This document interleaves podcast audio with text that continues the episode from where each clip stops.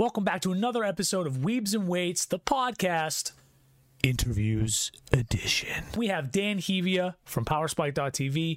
He's the director of accounts and partnerships and also a collector of hats. He wanted to make sure that everyone knew that one. I met Dan at PAX East uh, last year, and he was the MC. I Dan, don't hurt me. He was leading a panel about brands and influencers. But I stayed out for like an hour waiting just to shake this man's hand, give him my card, and kind of talk to him. I uh, reached out, asked him to be on the podcast, and he didn't even blink an eye at it and he wanted in. The first part of the whole thing, I forgot to almost record because we were just talking and catching up. It kind of just flowed into its own little conversation. If you guys do like this conversation style, please let us know and we'll just try to make sure that it flows that way normally. A little bit about Dan before we get right into it, okay? Dan has been in the gaming industry for eons. He was doing freelanced writing on articles on games. He was doing live interviews for PAX and Comic Cons, all those kinds of things. Then he ended up going up into 505 Games and he worked with them. And if you don't know who they are, they've made a lot of really good games and then some. And then from there, he went on to Power Spike. And now the man's a legend. So I really hope you guys enjoyed. We'd gotten together and recorded this right before the Olympia, so you'll hear some of that talk, even though it already happened. And uh, unfortunately, we were both very let down by the results. But at the same time, it was Phil's fault. I hope he doesn't hear this. Make sure you check out Dan on Twitter, on Instagram, on any other socials that he does have. They're going to be down below if you're on YouTube. And if you're on the podcast, we'll make sure we'll have them in the description as well. Have a very, very, very happy holidays and a Merry Christmas to all of those who do celebrate. All right, we're going to take a break next week and we're going to give everybody the time to just kind of relax, see family, hang out for a little bit, and we'll be back in the new year. Happy New Year's. See you guys in 2021. What's up, Nick? Dan, how we doing, man? Good. How's it going, man? Good. How you doing? Hanging in there. Good. We got a bunch of snow, so Yeah, I'm staring at it as we speak too. We're at Yeah. like I don't know 12 now, something like that. We're at a foot already. Yeah. I knew once I didn't hear the shovels like hitting the ground this morning that my neighbors were like, "Fuck it," and I was like, "Same." Yeah, I'm 100. not. percent I'm not dealing with it. Yeah, hundred percent. I'm. I'm like the the responsible son, which my father never thought was gonna fucking happen. Trust me. Yep. Like when I was in high school, he was like, "Do you do drugs?" I'm like, "No." I was like, "I'm just bored. Like, relax." That's where video games came in. Yeah. Yeah, I mean, it was that's that had a lot to do with it. It was, but the crazy thing was was that we were not necessarily financially stable enough. Uh huh. So like, I was at friends' houses, like fucking with Tony Hawk on their PlayStation. Oh yeah, baby. Yeah. And it wasn't until like, I mean, you know, getting out of high school, getting your own job and stuff, that I was turned around and it was like, okay, well, I got a PlayStation 2 for my firehouse. And then we would have competitions with SSX Tricky at the firehouse. And it would be like, we'd like call each other and be like, I have a new record on Garibaldi. Go fuck yourself. Yeah, and like, sick, then That's like the other guy comes running to the firehouse to see like the high score and like damn it so then they're stuck there doing stuff and you're like jesus christ That's and it's just like a back and forth the the older members of the firehouse got really tired of it I'm they sure. like- yeah. they're like oh you young guys you're just either. playing video games and i was like we're also like we also have the fastest response time out of anybody in this town because we're always here Yeah. and we're always on the nozzle and we knock down fires so go. Like, yeah, and that and, and your brain staying stimulated, so you guys are ready to react anyways. You know, like you're ready. yeah you know? like it, it never it never ends I mean, that was. I mean, I mean, we can we can get into this a little bit too, but like when I was younger, like Halo came out, right, and online got on, and I was like, this is the game, this is it, right. So like I was playing online, I was got really good at it, and they were doing like local tournaments at fucking Newbury Comics. Right. So me and my brother would have to like bring our controller and go there and play. And we were rolling shit. And I looked at my dad, I'm like, I can do this professionally. He's like, this doesn't exist professionally. And now here we are. and I'm sitting here like trying to stream and like coach at the same time. It's fucking, oh yeah you yeah. know. It's So- it's wild because i mean when halo came out i think we always had problems with the disk drives on the ps2 Mhm. and i think we had gotten like three of them at the firehouse. And after the last one busted i kind of like gave up on games and i was like i'm gonna be a cop. Um, i'm gonna be a cop or i'm gonna be a firefighter. And uh, i was an emt at the time. And uh, I was like, I don't have time to even play games or anything like that. It was like, I'm going to Mm. train and I'm going to get one of these jobs. And I was working like 14 hour shifts at a restaurant. So it was like, there was no time for anything. Right, right. And um, it was, I got onto the FDNY EMS. And um, as I was going through the physical for the EMS, I went to the doctor. Um, like they do the physical and the medical like the same day um, and they they put for EM for EMS it's even worse for fire but for EMS they'll put like a I think it's like a 20 or 30 pound weight vest on you Mhm. and they'll put you on a stair climber and you have to walk on that stair climber um, and I think it's like two and a half minutes but no holding on you could tap the rails with your body but you're walking no hands Mhm. and um, I got off that thing and finished it, and my legs were like fish, like they were just dead. And they were like, "Don't sit down." I was like, "I'm gonna fall down." They were Yeah. like, "You're gonna cramp." I'm like, "I'm gonna fall down." Like I can either sit or I could crack my head open because Yeah. I fell. And uh, got through that, got through the other parts. Then I go to the doctor, and he's like, okay, so he's going through everything. He's like, this is fine, this is fine. He goes, all right, so you're disqualified from fire. And I was like, timeout. What are you talking about? Because the goal was never to stay on EMS. EMS was the easy way in to transfer to fire. Mhm. Um, because it was, and that's what people would generally do to hop the list. And I was like, what are you talking about? He was like, you have asthma. And I was like, so? Yeah. I'm like, it doesn't, what does that have to do? And they were like, smoke. I was like, you put an oxygen mask on. Like, I have a mask on. Mhm. Like, there's, that doesn't make sense. They're like, no. And I was like, okay, well, now I don't want this fucking job. Yeah. Like, now we're done here. Um, and I did the academy for a couple of weeks and I was like, this is just stupid. Because I was actually losing money by going doing that. Like, I was making more money at the restaurant Isn't and I was Oh, wasting a lot more time. the um, jobs in the United States are crazy because like so Oh, strength yeah. and conditioning, dude, right? Like I I was an intern for six years, didn't get paid a cent, and I was doing Oh, like jeez. overnight strength and conditioning. I was doing like overnight construction for like my dad at doing like floors for like malls and hospitals and like redoing that shit, right? And then I get a break finally a year and a half ago. And they were like, "Oh, your job's gonna be like thirty thousand dollars a year. You're gonna have two teams, and you're gonna assist everybody." It's like perfect, awesome, right? I get out there, they dock it ten grand, they make me a professional intern, and they took away all my teams, and I was just a glorified Ah, intern, and I was just like. Just treated like ass. Just like they were just like putting me to the ground. You're not doing enough. Do this better. And I was like cleaning four times a day, assisting every team. Then two of the coaches leave. I get all the teams, and all the No teams start getting better. No bump, nothing. And then they then they get rid of me at the end of the year, saying that like I did a good job by the end, but I didn't live up to expectations the whole time. Like this is this is like it's crazy, man. And like now I'm like, that's all right, where you go with this, especially when you're in that age range from like you get out of high school and then you're going through like basically through your 20s you're just constantly eating shit. Mhm. like you know the, you'll have the conversations with people that you know they had that career path from the minute you know like i'm gonna go be a lawyer. I'm gonna go do this. That it's not it's never something that's that's really easy. And especially like I graduated high school and I went to a community college right away because I was like I'm I didn't even want to apply anywhere because I just didn't know what the hell I wanted to do. Mhm. And I went for marketing and after like 2 weeks I went to my dad. I was like let's get our money back because this is not this is not something that I'm going to do. right, Like I, I I can't do this right now right, and I, I immediately went to pump gas and I worked at a shop in my town. And dude, to be fair, they were paying me 15 an hour off the books. Like it was a good gas station. yeah, no, seriously, Um, yeah, And then I tried to dress it up. People would be like, "What are you doing?" I'm like, "I'm a petroleum transfer technician."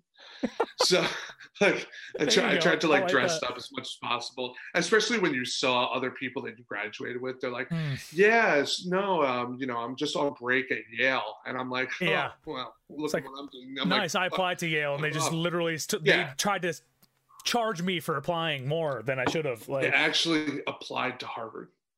Oh. I applied to Harvard. The reason that I did that was because I wanted the rejection letter. Nice. Okay. Um, I wanted my father to see a letter come from Harvard to my house addressed to me. Regardless of what it was. So, regardless, only Yeah. college I applied to. Um, so, so one day this letter shows up, and my father's like, "How is this?" I was like, "It's here." Let's like, do it. I, I knew, it, and my father certainly knew. Yeah. like this is backwards, but I got the rejection letter, and he was very, very pissed at me. In fact, like five years ago, uh, he was cleaning out his office, and uh, he handed me a file like this thick with like progress reports from high school, and he was like, "I kept these, you fuck," and just like, what is up with parents doing that? Because I remember sitting down and like I wasn't doing well in school, and my grandmother sat me down and was like, "Here are your father's report cards," and like opening them up, and they were like C's and D's, and I'm like, "What are you trying to prove to me?" Because I get B's and C's, and you're telling me I'm not doing well enough. So you know, like, well, you're doing better than your father. I guess, yeah, I guess think it was supposed to be like some kind was- of reverse psychology. I, I don't was, know. I was legit just cleaning out my basement because we got our whole basement done, and I found like my second grade report card from and like, and like my daughter is in second grade right now. Yeah. So like I come up to her, I'm like, "You see this shit? This is success. Like, This is like, your father. like, get back up to your remote school during Yeah. a pandemic. Put in the work, kid. Like, you know, like, Listen, man, It's- if it's we grew up, if we grew up in this time period, we would have been fine. This is what we lived for. Was like being able to. you know what's and- wild is that I feel like if I grew up in this time period, I would have so many issues with ADD. Like I I can't like screens and all this different stuff. Yeah. Part of me is really happy. Like I was born in 82. So I was born when, you know, we there were still kind of rotary phones. The cable box was you hit the big wooden button and like Mhm. you know, there was different things like, and growing up in the 90s, I was having a conversation with somebody the other day where I, I said, if you took me and you just like dropped me into like 1998 and you were like, you got to live here forever, I'd be like, dope. I'm good. Yeah. Like, give me my beeper back.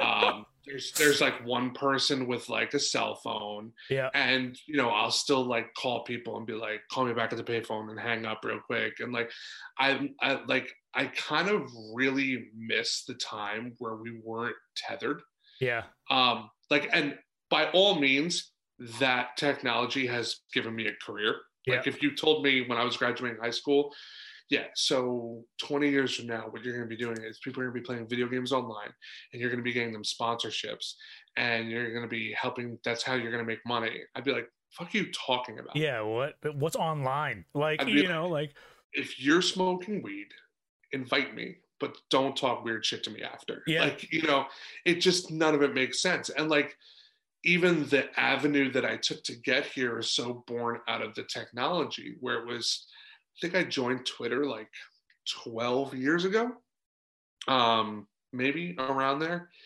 and it was uh, i think that we were in the phase of i think modern warfare 2 had just dropped Mhm.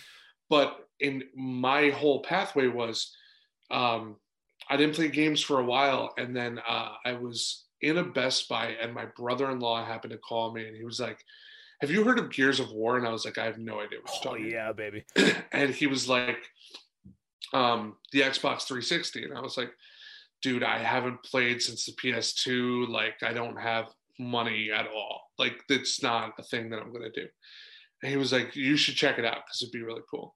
So i happened to be in best buy Yeah. when this happens and um, so like i turned somebody at best buy i was like do you have an xbox 360 like i sounded so like a grandfather i was like do you have an xbox 360 game console and he's like, Yeah, it's right over there. I was like, Do you have a Best Buy credit card I can apply for? and I'm pretty sure I'm still paying for that 360 today. Um, and I got it and I played Gears, fell in love with Gears. First time that I had played online with people also.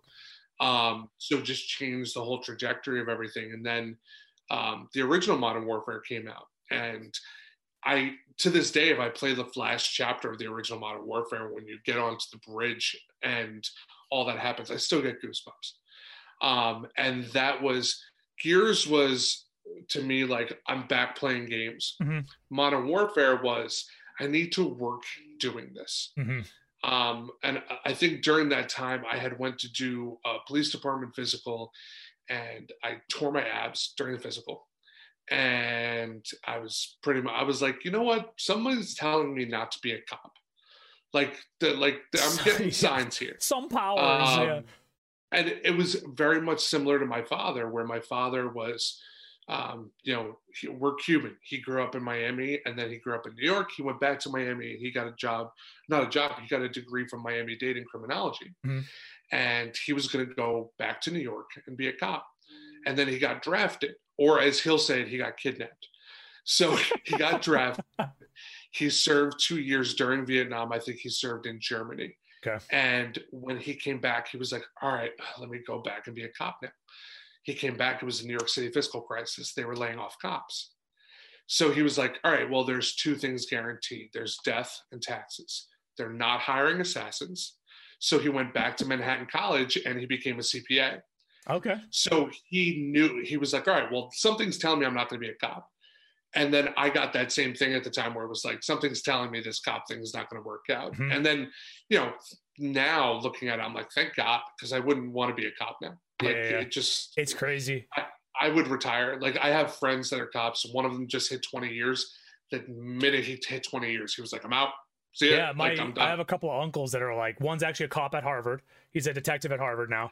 Hmm. Um, mm-hmm. and I have a bunch of like family that's like in the FBI and like just like police force stuff like that. And like they were saying like if I didn't get into it when I did, he's like I would never have touched this again because like some of the stuff yeah. they go through I don't know if you've listened to the the episode with Kevin Foley, the last interview we had. He's a mental health specialist, but he went through like being a he was in the military, came back, was a police officer, got out of that, started opened up his own gyms, did his own nutritional companies, like went from that to where he is now as a mental health specialist.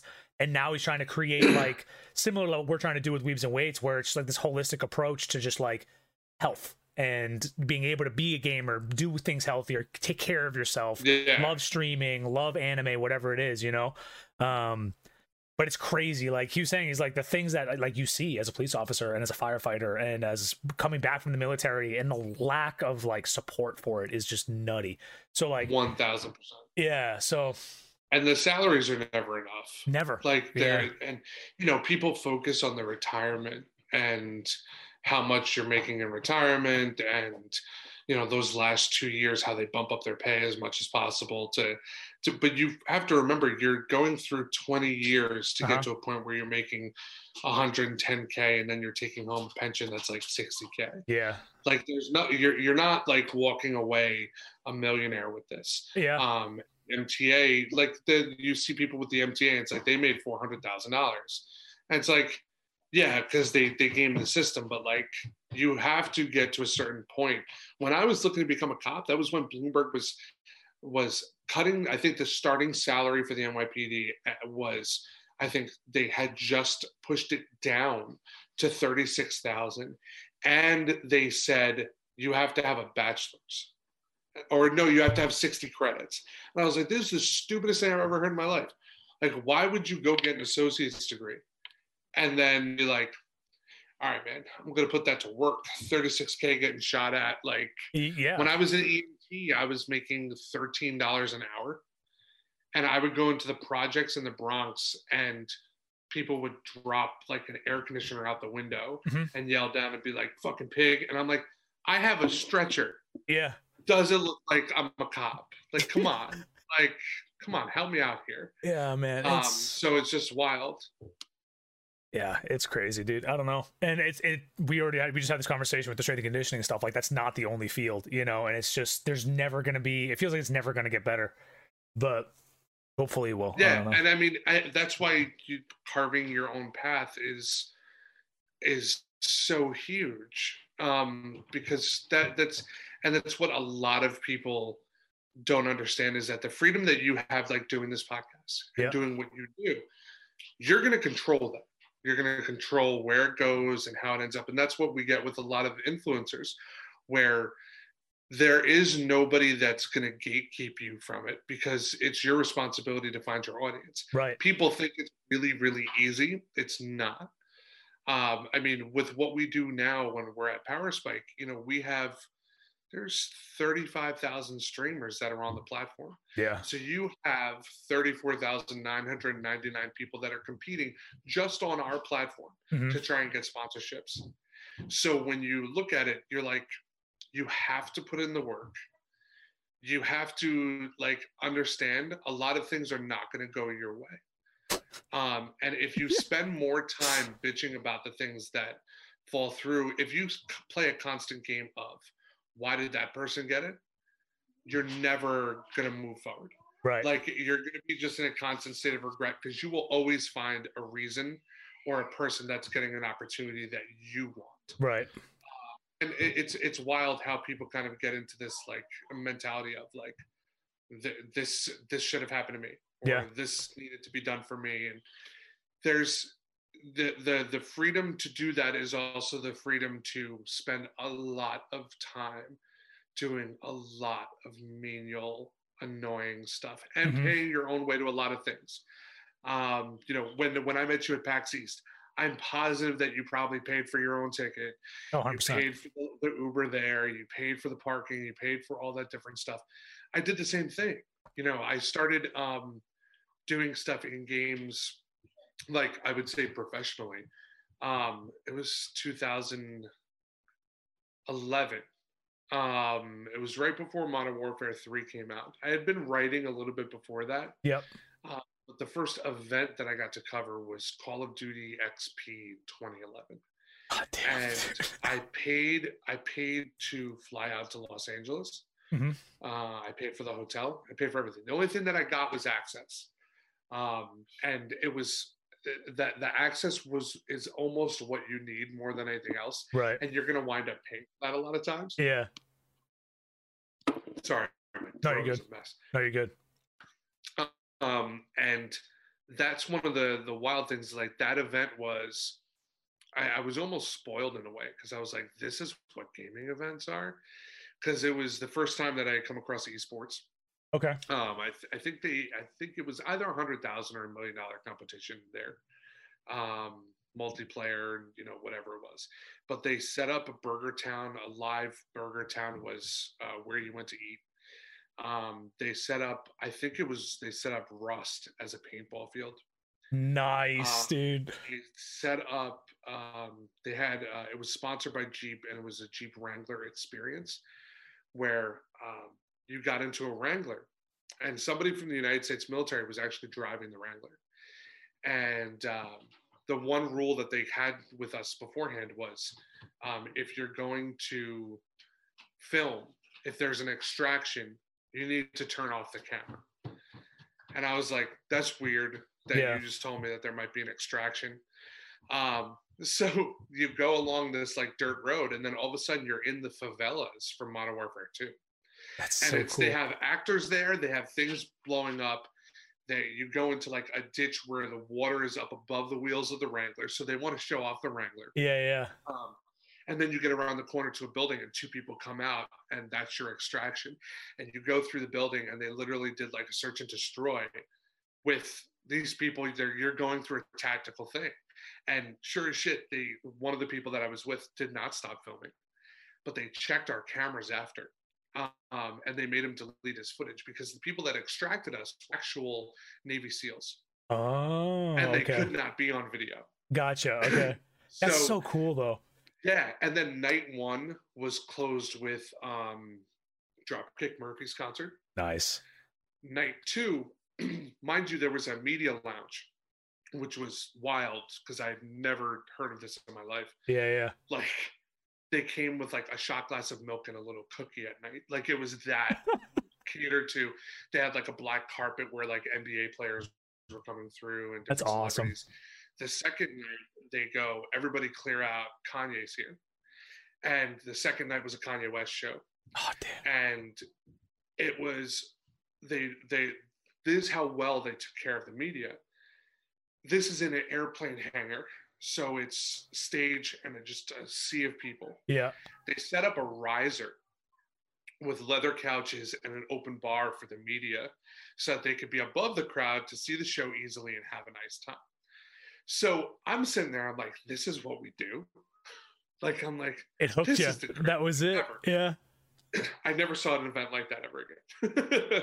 but that's like that, like that's the glory of like where esports and games are going. Like they put that much effort, and that was did you say yeah. 2011 into an event where yeah. it was still in its infancy. I mean, it still kind of is if you think about it, and right? They, like they plan these things out to a T. Yeah, and, and I mean, Activision's probably the best at planning things out in terms of um, making making you feel special. Yeah.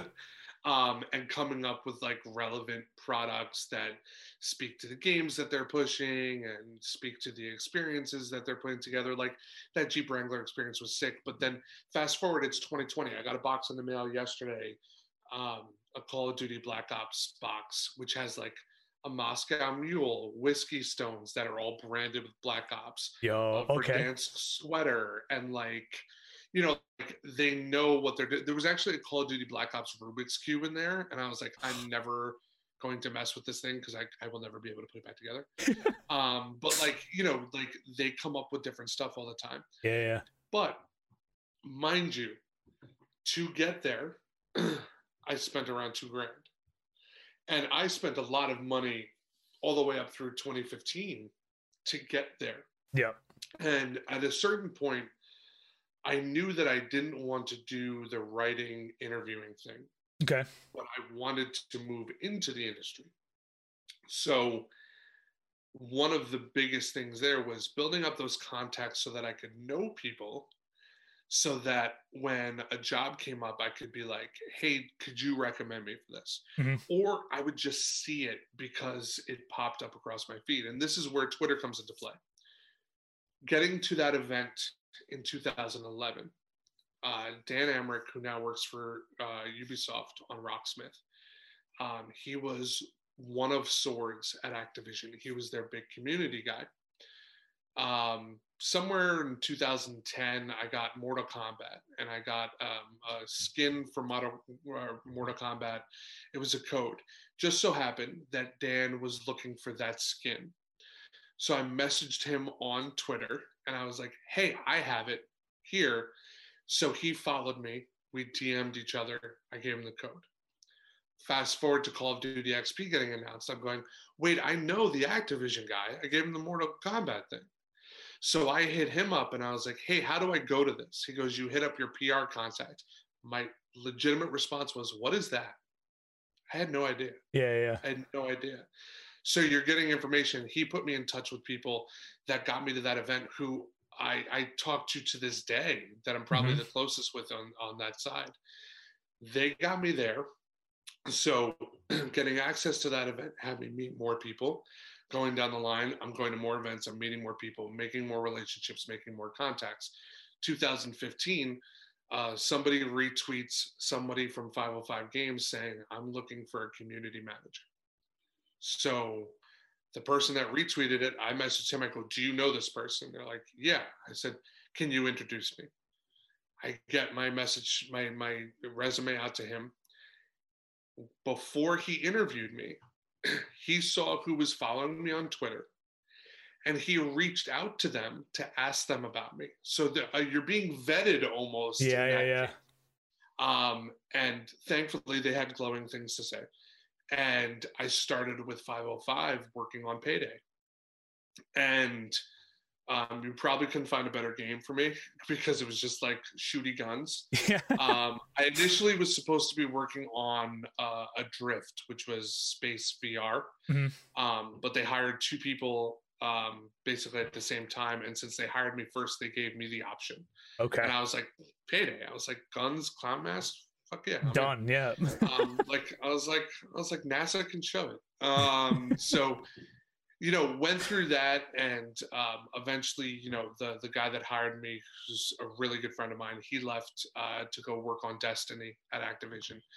Um, and he was just working on Call of Duty up until last week. He works for Improbable now. Um, but we, I built my resume off of that, and then I was lucky enough because that's a lot of the game industry did not have remote jobs. Coming out of the pandemic, I'm sure there'll be a bunch. Yeah, yeah. But at the time, you know, working for a company in California while still living in New York was impossible. Right. You know, you were trying to get on at Rockstar Games because that's like the only New York City place, or I think Avalanche is there also.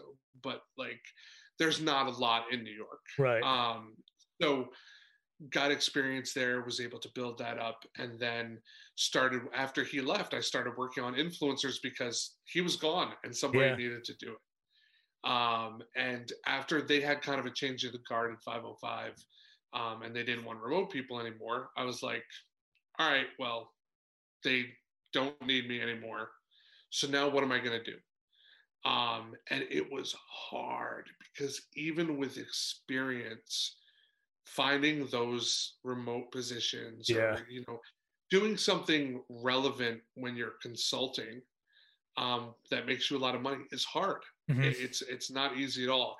And i had gone from starting this journey as a person that was engaged to now having two kids. And you're like i gotta figure something out. Yeah, yeah, yeah. um, and that's when I I was on Hitmarker, um, which is fantastic. If you're looking for game jobs, like legitimately, Hitmarker probably has the m- most game jobs locked down, like Okay. that you can find. They're they're they're it's like um. What are those job sites? Not Monster, Indeed, or whatever it is, but they're specifically focused on gaming Okay. Okay. um, and they're they're fantastic. And I found PowerSpike. Um, and the the funny thing is that when you look at a lot of the esports jobs um, or these influencer jobs, you know, you'll see like a director of marketing, and I felt that I was at that level. You know what I mean? I knew Right. that I could do it. You click open these jobs, it's like you never heard of the company before, but you're like, all right, so they want these this many years, this requirement, this requirement, this that, and then they're like uh, at the bottom, they're like right now this is an unpaid part-time position uh, with room to grow as the company grows. And i'm like you can't put director of marketing you can't put vice president of shit if yeah. you're saying it's unpaid. Like um and with PowerSpike i looked and they didn't say that but they also didn't say a salary range. So i was Mhm. like mm, i was like you know what? Send the resume see what happens. And um, they reached out to me and my my boss uh, aj uh, he looked at my linkedin and then i was like okay so this is the guy and i was like i looked at his linkedin and it said syracuse university class of 2018 and i was like fuck i literally i was like what what am i what am i you know what i mean Yeah. and my young my younger brother was Syracuse University class of 2018. So I called him. I'm like, "Do you know this kid?" And my brother was like, "Do you know how many people go to Syracuse University?" And I was like, "Not at all. Like, I have no idea." And he was like, "He's in my entrepreneur group," and I was, but I don't know. And I was like, "All right, you know, I'll, I'll take the shot." You know what I mean? Yeah, yeah. Entrepreneur group, good enough for me Yeah. um, and had an interview with them. They were awesome. They were going to TechStars, um, which is a startup accelerator, fantastic one. Um, and initially, um, they said, "We want to bring you on. Um, we're going down to TechStars was in Atlanta, and they were like, we just need you to be in Atlanta um, from June through August." I got two kids. Yeah. I was like, and I initially I turned them down. I was like, listen, I really appreciate it, but I can't leave my family for three months. Like it's Yeah, just yeah. not not going to be feasible. Um, and then they came back two weeks later and they were like, we really like you. Could you come down for two weeks? And I was like, that I can do. Yeah. That's not a problem. that's normal. That's like a normal. Yeah. So it kind of led here. And when I started, I was a campaign manager. Um, and now I'm director of accounts and partnerships. And we've gone from a company where um, I was, I think, one of five people when I started Okay. to now we're a team of 16 and Nice, we're growing rapidly. And we went from clients that were very small to now we've been working with, uh, we just finished something awesome with Fireball Whiskey Nice. Hell yeah. Um, Okay. it was lots of fun. I don't know if you might. I don't know if you follow 100 Thieves or the Mob, Mhm. um, but the Mob had very very large inflatable fireball bottles in their place and like all this different stuff. So it's been um, a wild kind of ride. Yeah. And one of the cool things is seeing people start and grind to come up. And I hate the word grind because it sounds like it sounds sad. Yeah, it's, it's- it's like it's it's like but um but people building themselves up I feel very much a kinship with it Mm-hmm. because I know that when I started writing, I started a YouTube channel. My interviews are still on YouTube. That I was did. watching some earlier, by the way. I just want to let you know that. Terrible, terrible. Um, They weren't that know, bad. like we, you know, it was. I was so psyched to get a flag for the microphone with our Mm. company logo, um, but I didn't even have money to do that. Yeah. Um, and like the interviews were so basic that I was very much like, I'm here to market your product. Let's talk. like, it Well, but they were like, I was watching one with uh, what was the one I just saw? Um, 1886. The the oh, the um, order. The with, uh, Order. with Jay. yeah, I was watching that, Yes. and that was like, I mean, I, was that one of your earlier ones? Or was that one of your later ones? I didn't see what the date That was. was- it was pretty much right in the middle. Like everything happened with that over the course of a year. And Jay is awesome. He is, uh, I think he's in Austin now. Um, I forgot the company that he's working for, but like, it's it's wild because a lot of the people that I interviewed, like if you saw the Disney one with uh, with Johnny V, Uh-huh. um, Johnny is a good friend and just one of the best, most genuine people in the world, and he's at Nintendo. nice. Um, okay. So like, it's funny because you can sit there sometimes and say, you know, oh, this like I have this person that's a friend, this person that's an acquaintance, and this that, and they switch jobs, and all of a sudden you're like, I have a connect at that company now. yeah. Yeah. Like I didn't know anybody at Nintendo. And then Disney shut down Disney Infinity and he went to Nintendo and I was like, I know somebody at Nintendo. yeah. And I mean, that's the kind of things where if you have the opportunity to go to events or use social media, one, if you're using social media, don't be an asshole.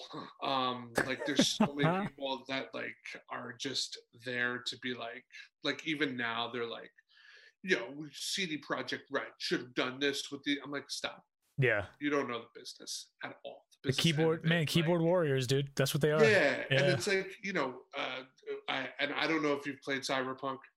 I have. I was Um, actually. It's on the list of things to talk about. So have you played it on PC? that's all I have. Yeah, I've been. I've been Yeah. hard PC So for the past like ten been- years. You haven't been one of the unlucky ones. No. On, um, on it's so stupid to say the old generation of consoles because it's like these new ones just came out. Yeah. Um, and Last I gen. remember when I still have my my PlayStation 4, my launch PlayStation 4 Mhm. works like a gem.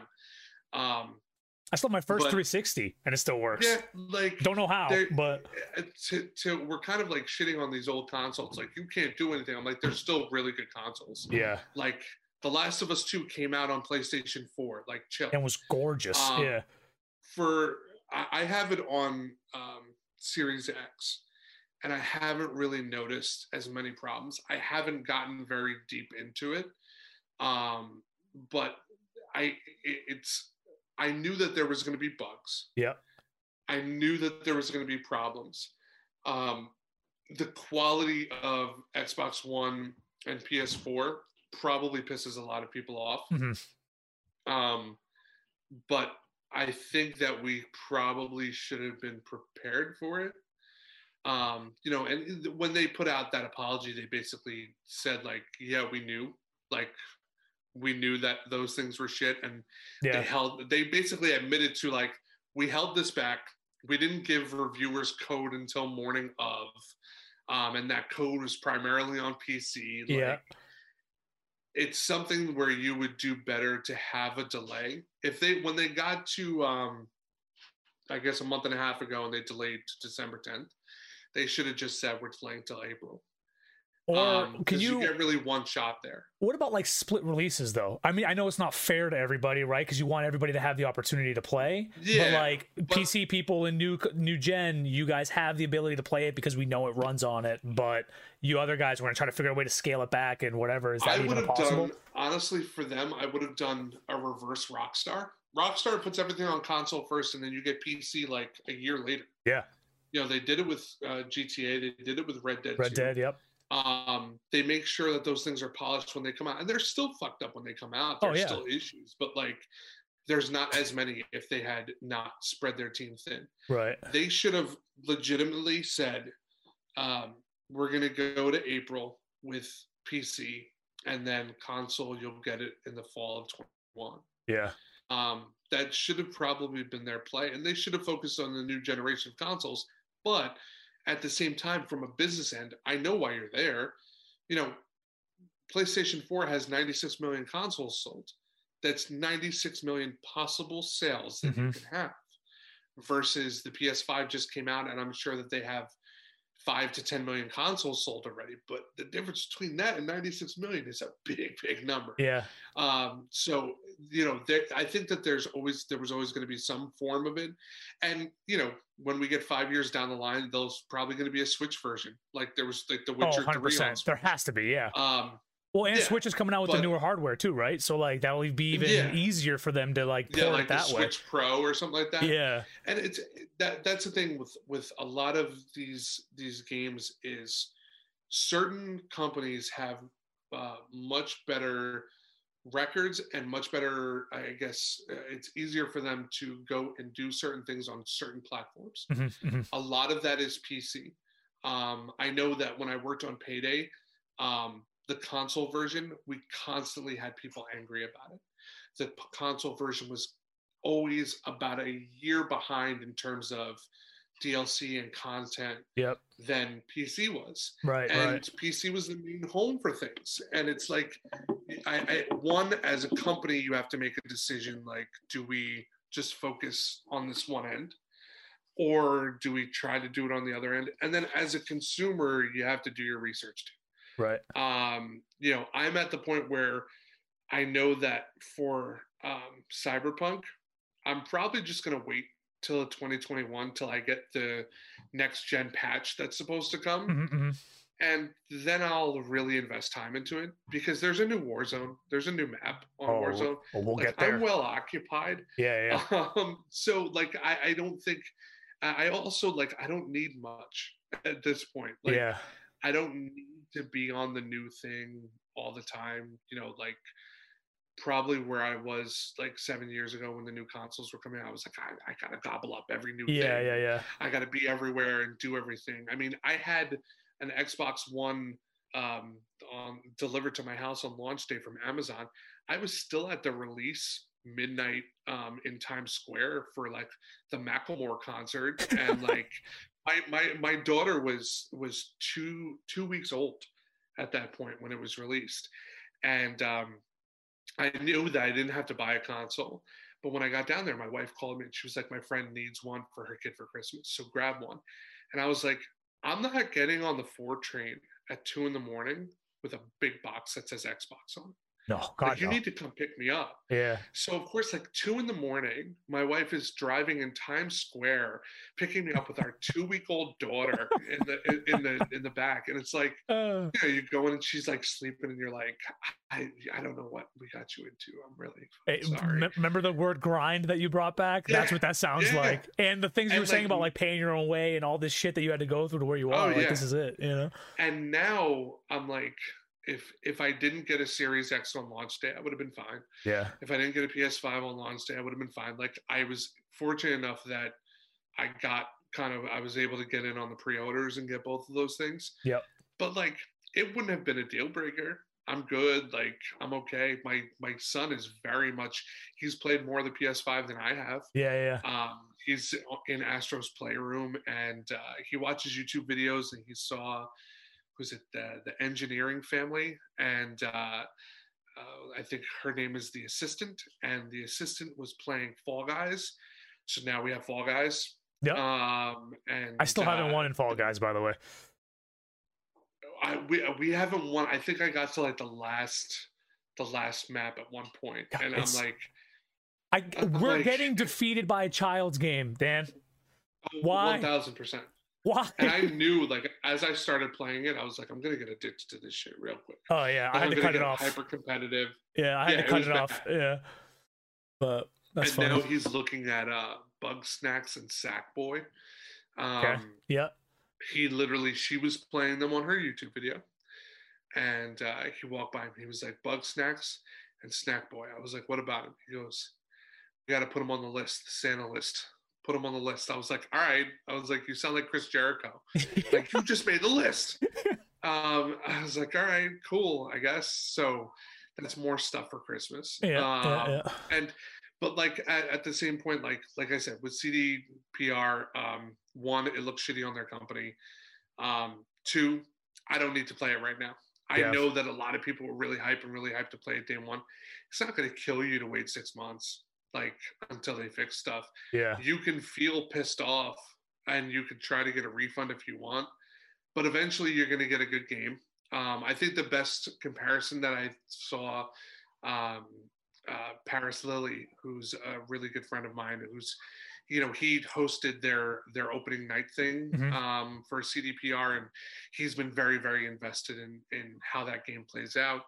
Um, it feels like Fallout New Vegas, which is not a bad thing, but it's not what I expected. Yeah. Yeah. Yeah. So that it's going to lead to, you know, everybody was like, damn, this delay is going to make sure that they don't get game of the year. They're not going to get game of the year No. next year. It's not going to happen. Um, and we're going to see some experiences for the new consoles that are going to definitely take those those Oh, yeah. awards. So it's it's not a problem. Um, I think I think it's the biggest issue with Cyberpunk was that like a lot of the the smaller communities and the smaller streamers and stuff like that, like even me, like I got it and I was like, oh, I'm gonna play it because I mean, Cold War Warzone's coming out. I have nothing to play in between, so let me do this, right? It runs gorgeously on my computer. Like the game itself is beautiful, right? I could run it with like I have a I have an RTX 2070 in here, right? And like it's Nice. running awesome, right? But it doesn't run with OBS well at all. And so I was like, okay, so it was a slideshow. Literally, I was running a PowerPoint for the stream, and I was like, all right, I'm just gonna get to a save point and I'm gonna end it, right? So I was like, all right, let me chop that up and make a YouTube video out of it. I was gonna try to do like a story of it, like my own story of my character, and like keep it going, right?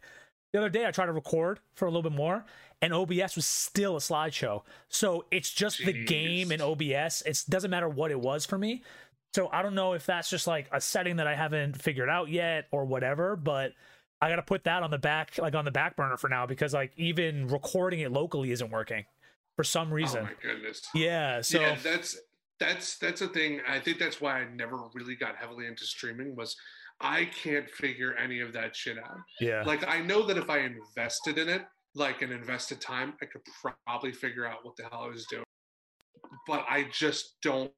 I, I don't have the capability to sit there. Like I just get frustrated and I turn off. yeah. Like it's it's the same thing with me in like uh, a Photoshop. Like if if I'm not there in five minutes, I'm fucked. And like it's like um uh, one thing that I found that I really liked um and that I used for a little bit uh when Mixer was still alive, rest in peace Mixer, um was uh was Lightstream. Okay. Um and how it was cloud based and just got everything done um basically right from your console.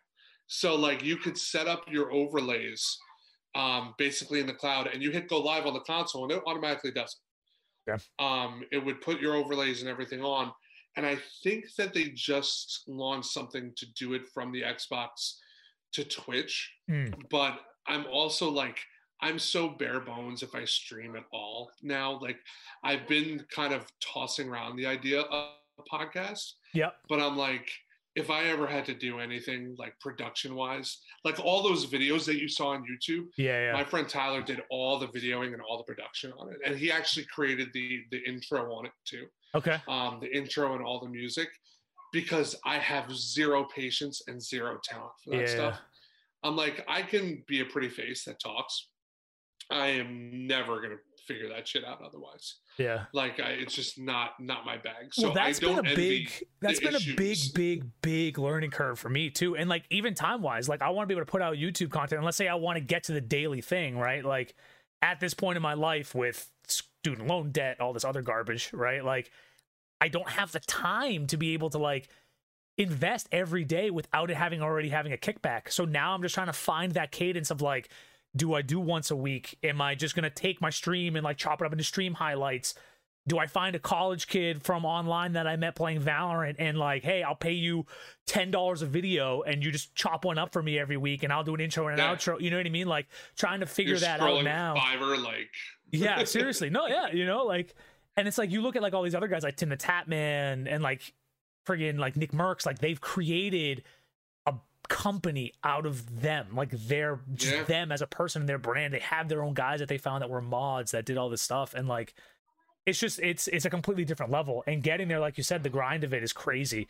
And that growth side. But and- they also they also started where you are. yeah. So sure. I mean, they didn't they didn't start at a large large level. Um, they they started basically in the same position, and they made contacts and they streamed, and it took off at a certain point. Mhm. Um, even like Doctor Disrespect, who had, probably has the most quality production um, out of all the streamers. Um, you know, he started, I mean, he was designing maps for Advanced Warfare and stuff like that. And I think he had had the Dr. Disrespect character, and there was a couple of YouTube videos. And it's it's murky, but I'm pretty sure that somebody came to him and was like, I want to throw some money behind that character. Yeah. Yeah. Um, and but at the same point, that dude has an entire production around what he does. yeah. Um, and but every single one of those people, even Ninja, started from nowhere. Yeah. You know, Ninja started what uh, competitive Halo, and you know, we streamed that, and then you know, it's those those small decisions that you can make where you take a chance that pays off Yeah. you know, his community was talking about this Fortnite thing while he was playing PUBG. hmm hmm He was like, "Let me, let me try it," and he really enjoyed the game. I think that's what the key. Also, your audience is always, and this goes for any streamer. Your audience can see through the bullshit. Like if you're faking it, they know it's transparent, it's Yeah. see through. And he really legitimately enjoyed and enjoys Fortnite. And it took off. And then that one night with Drake, which was my birthday, so they're welcome. Um, um, that one night, you know, when everything just changed, the whole landscape of streaming changed that one night because all of a sudden you had these hundreds and hundreds of thousands, and people, when they hear that I just said that, they're gonna be like, that's horseshit. It's true because I can tell you the day before that, I didn't have a lot of brands calling. The day after that, I had a lot of fucking brands calling me. Yeah. Going, so uh, this Twitch thing. And I'm like, oh, you Now must have seen the interested. stream. Yeah. Yeah. like, you know, now you get it. Yeah. And um, it's it's like those small things, but had he not decided, oh, let me go check out this Fortnite thing that my audience is talking about. Mhm. You know, and then now it seems like he has a really big passion for Valorant. Yeah. Huge So- right now. Yeah. Yeah, and like I think he was just I don't know if he was like coaching 100 Thieves or or something along, but li- like he's making those decisions. It could go one way or another. He made the decision to go to Mixer, and the the assumption was, hey, this audience is going to follow. Yeah. right? And he was when he left Twitch, I think he was averaging 35 to 40,000 concurrent viewers. Mhm. If you look at the Mixer numbers, he was averaging around like 6,000. Yeah. It was crazy. So yeah. it was, and it's not a knock on him. It was just it's discoverability hmm and what that means. Um, so it's it's kind of just wild to kind of see those small decisions, and it might be decisions that you make that take you down the same road. Right. Right. So, you know, it comes down to those things with you make the educated decision that you can with the information that you have at the time yeah.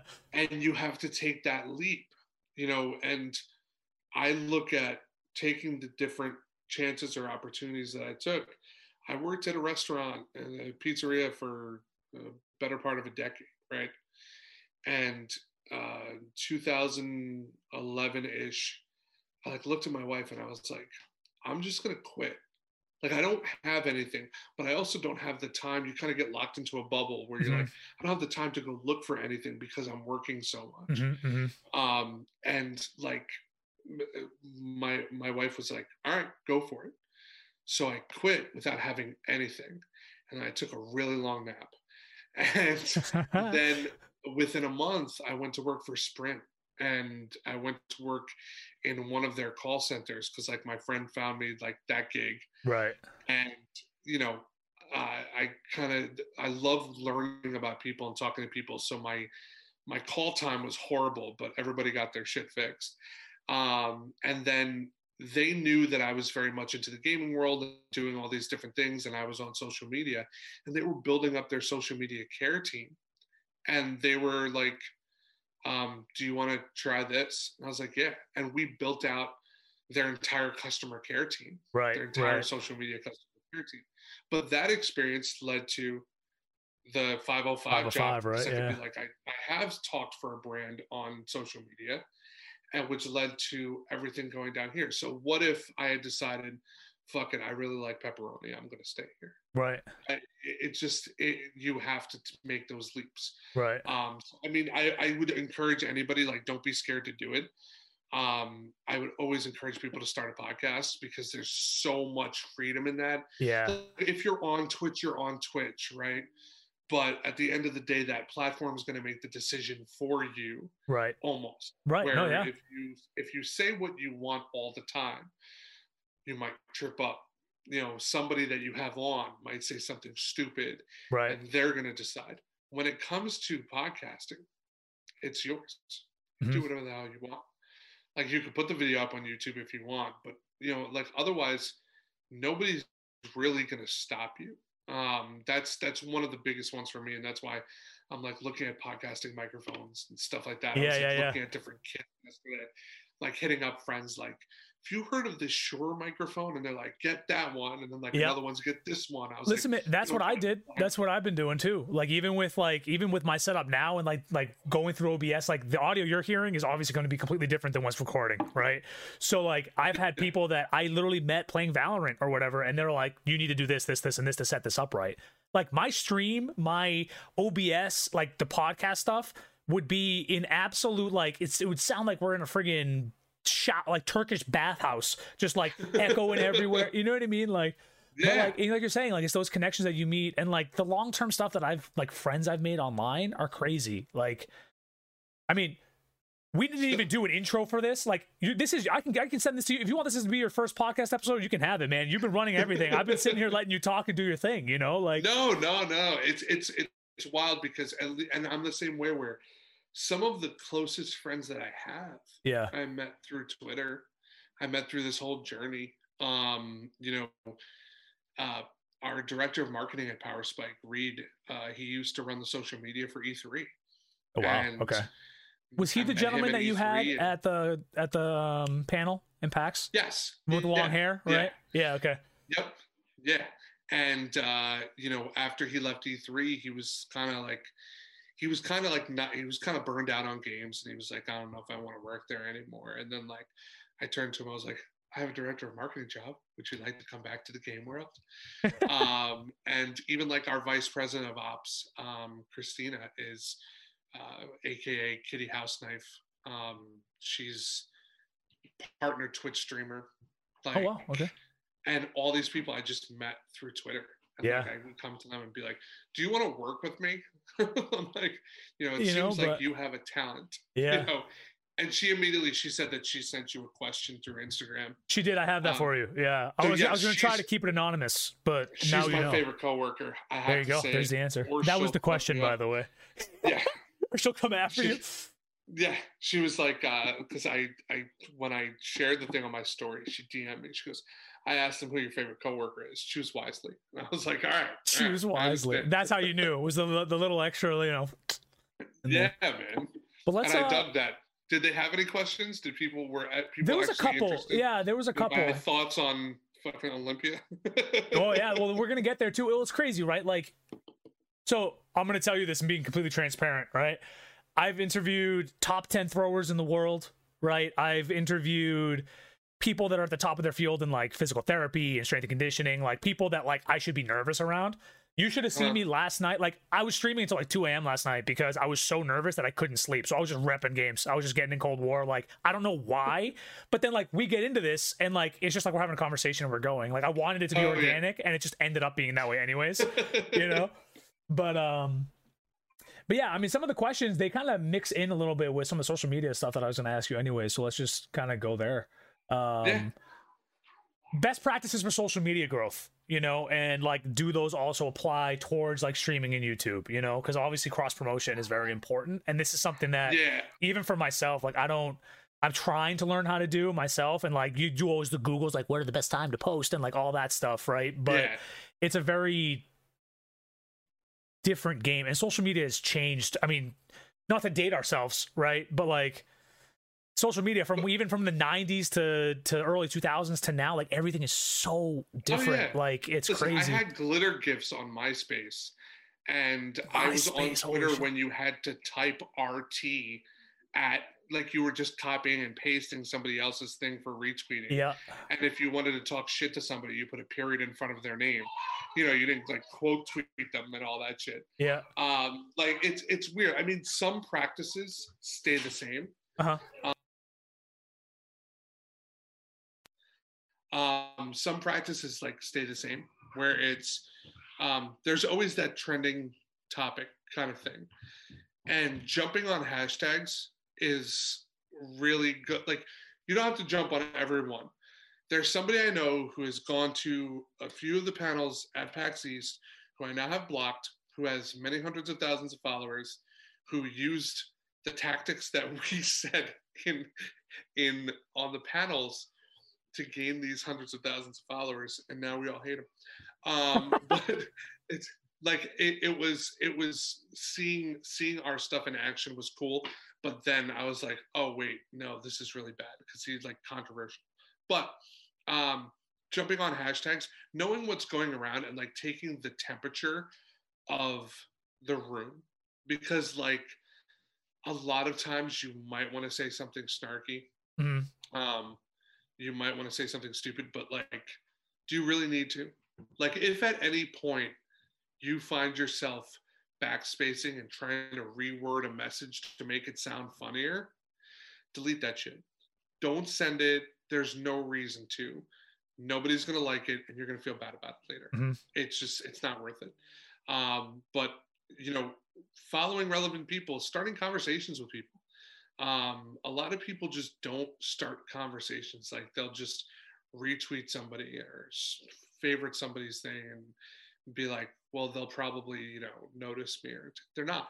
Start a conversation, say something relevant. Yeah, yeah. Um, you know, people want to have those conversations.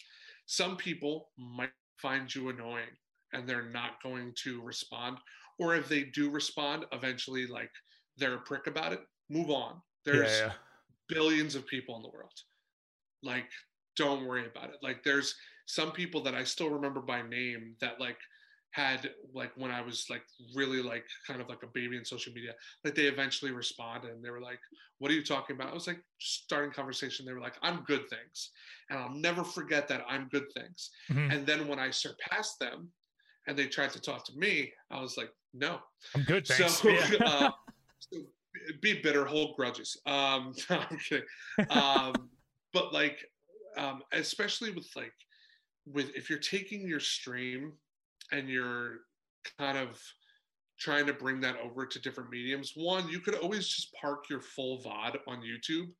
It can't hurt. Content is always content. You can right. always have it there. Make right. sure you don't get DMCA'd because that seems really popular right now.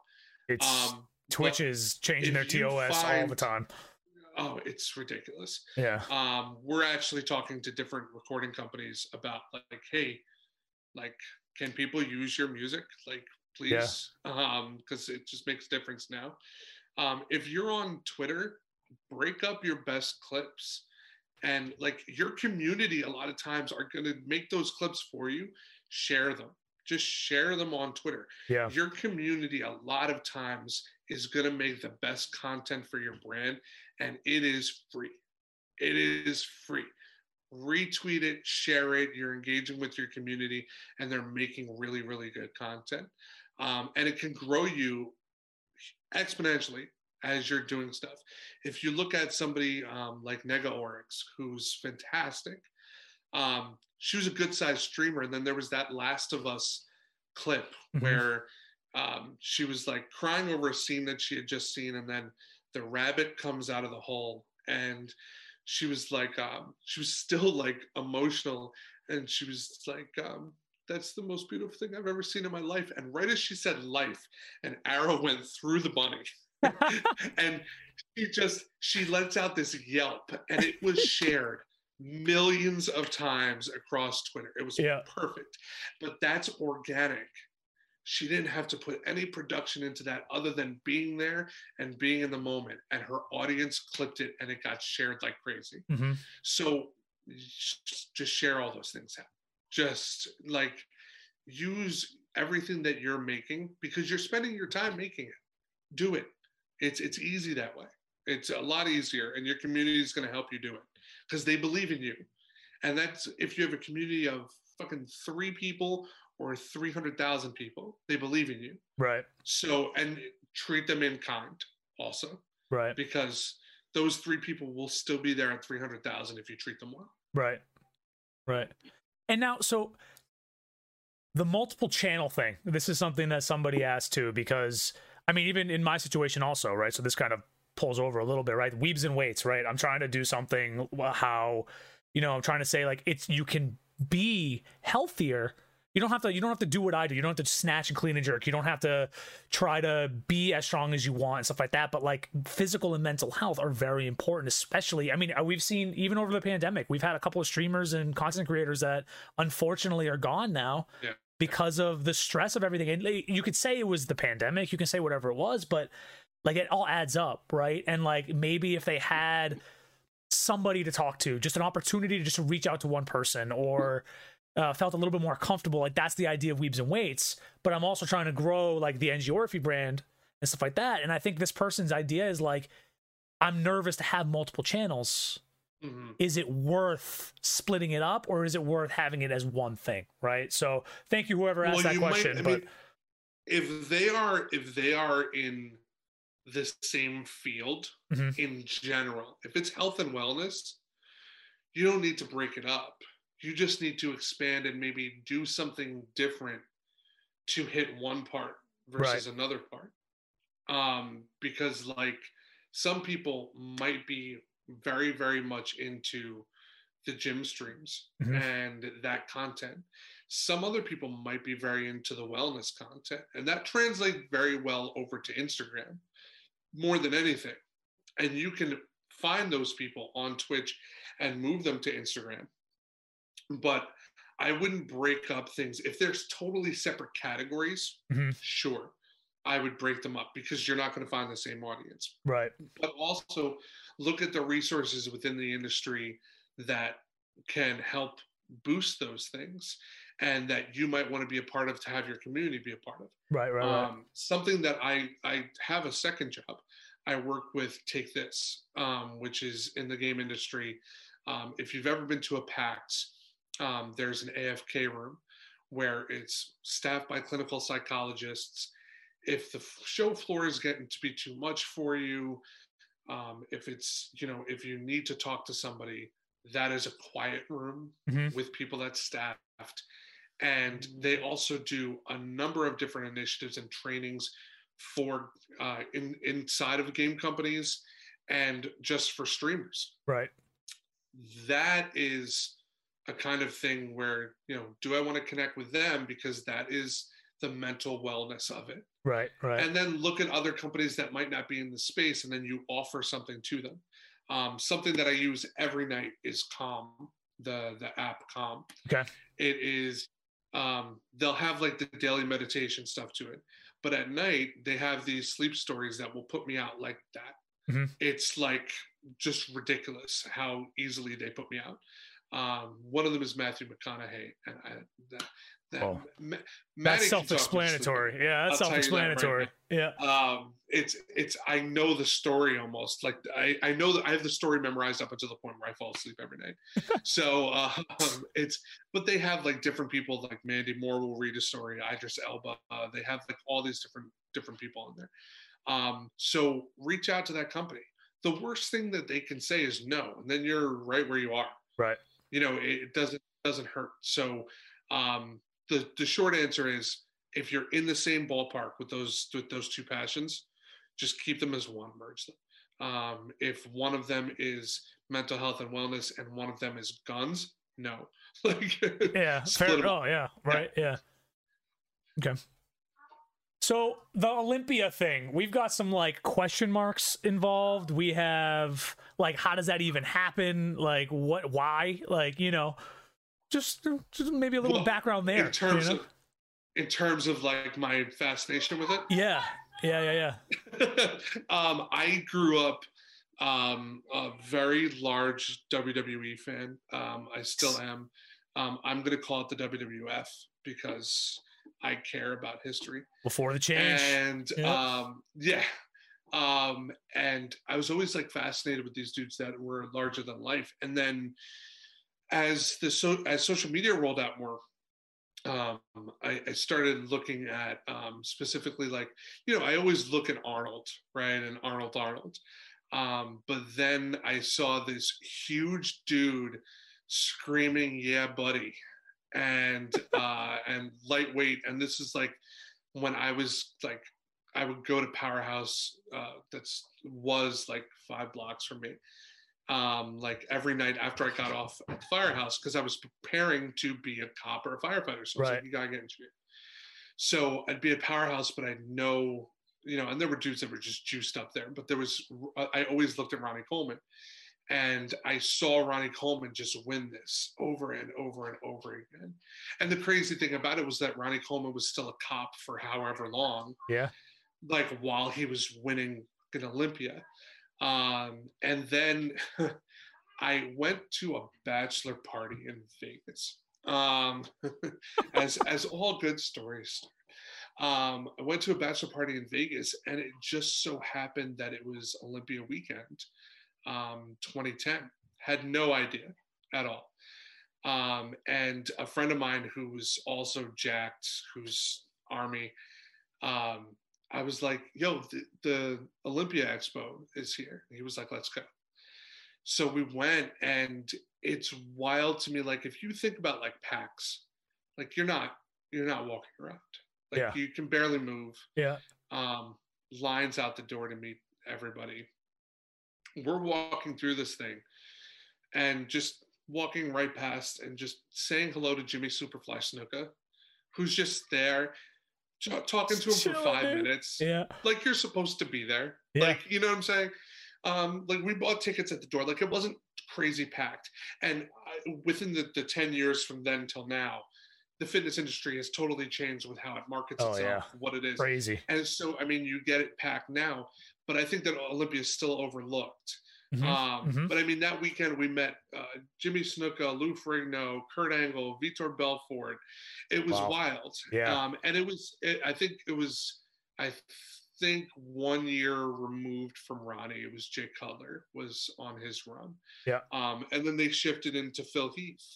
Um, and I very into um, the idea of this competition between Phil and Kai Greene. Um, Dude, Kai is a nutcase. Yeah. I love that guy. If you look, if you look at Kai, it's like the the shitty thing is, is that we're never gonna know because they had that one year where they were competing at Olympia, and then and and I think that a lot of people knew that it was probably Kai's to win. Mm-hmm. Um, but I think that there were other factors at play there. You know, ver, you know, the the image of Olympia won out as to who the the victor should have been. Yeah. Um, and then Phil went on his run, and I think that they found a great representative. I love Phil. He's a great representative for Olympia for everything. And you know now um, he's going for this eighth one this year, and mm-hmm. I think that I think that it's a safe to safe bet that he'll get it right. Um, you know, I think that his main competition, I guess, two years ago um, was Big Ramy, and and they were both. I don't think that they were both in a position that they should have been. Um, I think that they both got to the point where they they were they were injured. You know what I mean? Like they weren't. Yeah. It wasn't a good thing. Um, and Phil was so injured he didn't even compete last year. Um, and you look at it now, I think um, Haney just got his visa, so he's here, and that's probably the biggest competition that you have. Mhm. Well, I cannot see them giving it to anyone other than Phil. If Phil comes in in shape, which it looks like he is, Yeah. the marketing is behind it. There's a documentary being filmed behind it Yeah. um, that is backed by Seven Bucks Production. Um, and I love Dany Garcia. Um, I love what she's done and The Rock has done for um, the whole sport because it doesn't get the respect that it gets. Because part of it is because if you look at physique versus Olympia, hmm physique is where Arnold was when he was winning Olympias. And it goes all the way back to Ronnie because Ronnie got so fucking big that everyone had to get bigger to compete with Ronnie. Yeah. And now you have basically fucking kids' toys that are walking out onto that stage Yeah. you know, and now I, I I don't know if there's ever going to be a course correction for it. I think that for it to become mainstream, there needs to be some form of course correction. Hmm. Um, I was just looking at it this morning too. I feel like, dude, they should just do this thing live on YouTube and take advantage of that global audience. They're charging $59.95 for a pay-per-view that's like all access. Yeah. And then if you just want to see the Olympia competition, it's $29.95. It's like, why are you doing this pay-per-view? And I understand where we are right now. We're in the middle of a pandemic. They had to bump it from September to December. They had to they had a spot in Vegas and now they had to bump it to I think it's in Orlando. Yep. Yep. Um, Down Florida. There's yeah. a lot of different factors at play, and it costs a lot of fucking money when all those factors are at play. But for the image of the brand to move forward, Yep. I think that one, there's a lot riding on Phil getting his eighth. Does that mean that Phil comes back next year to try and get his ninth and to try and beat out Ronnie and Lee? Um, there's a lot of things there, and I, I was almost pissed at Kai. Um, uh, like three weeks ago, Kai put up this fucking picture where he's just shredded, and he was like, "Big announcement tomorrow at noon," and I was like, "It's gonna fucking happen. It's gonna happen." Phil's going for his eighth. They're filming this documentary, and fucking Kai's gonna come in Yeah. and he's going to do this. Um, and he announced that he signed with Redcon the next day. And I'm like, dude, what the? Like, I was Yeah. like, come on. Like, what are we doing? Like, you were supposed This to close. say I'm doing. Yeah. Yeah. But Kai's focus has been on the Arnold Mhm. and building up the Arnold. And the Arnold is almost getting to be a suitable replacement for Olympia. It, Um, it, it might end up just maybe they should merge, work together a little bit, and they could run the bodybuilding thing. I, I like, don't think I don't think that they'd wind up doing because Olympia is so old fashioned that they probably view the Arnold as like you know he owes us. And- Yeah. and he shouldn't be doing that. But Arnold has also turned it into world class competitions where you don't get a lot of that. That's at least publicized Mhm. from the Olympia Expo. Um, when I was there, it's wild. When I was there, there was like it was like almost like a small like wooden fence, and they had blue mats rolled out, and it looked like they were doing like a BJJ competition. And I was like, why is anybody talking about this? like they're doing mixed martial arts in the middle of the fucking Olympia Expo Yeah. but you have like one of those like shitty t-shirt resellers behind them hmm like I, what the what are we doing? Like why isn't this being publicized? And the, i think that they they have whoever's running i have no idea who the fuck's running but they don't they have a very singular focus on this is americana and a slice of americana and we're going to present this bodybuilding competition and people are going to love it. And it's like you are in the past. Yeah. you don't understand where a lot of those things have gone. And if you've seen like the Generation Iron documentaries, Yep. uh, which I, I I enjoy, I think that they need a different narrator. Like I think that you know, get Michael Rapaport, you know, like have him. He's good at narrating shit. Get him. Yeah. Um, but you could see the evolution of where it is, and all of that evolution is taking place outside of Olympia. Yeah. The Yeah. Social media buzz for it. I've seen Olympia this year is really trying to push merchandise. I keep getting the emails. Those emails, um, those marketing emails are laid out like fucking GeoCity emails. like it- it's it's a thing where I don't know whether it's the resources or what it is behind it. Um, but they have to move forward. And I'm hoping that Dany and Seven Bucks being involved in some sort of way hmm helps to push that forward. But at the same point, um, Dany and The Rock announced, um, I forgot the name of it, um, but they're doing a convention, a fitness convention in Atlanta. Mhm. It was Ah, I supposed think to I heard about this. year. Yeah, yeah. I, I, I feel like it's Athleticon or something like that.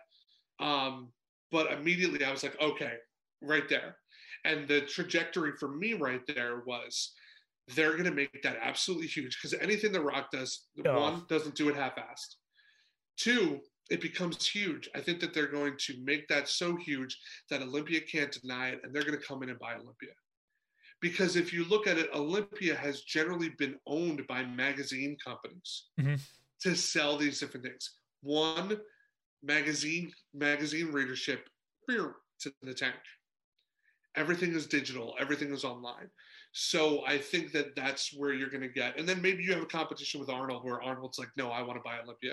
And Yeah. then we have a fun little thing between Arnold and The Rock. But as it looks to me now, um, one, I think Phil walks away with it. Um, I, I I would love to see somebody else come out of nowhere. Yeah. Um, but I, I think we, we I, and I'm not saying it's rigged, but I'm pretty sure Phil's going to win this thing.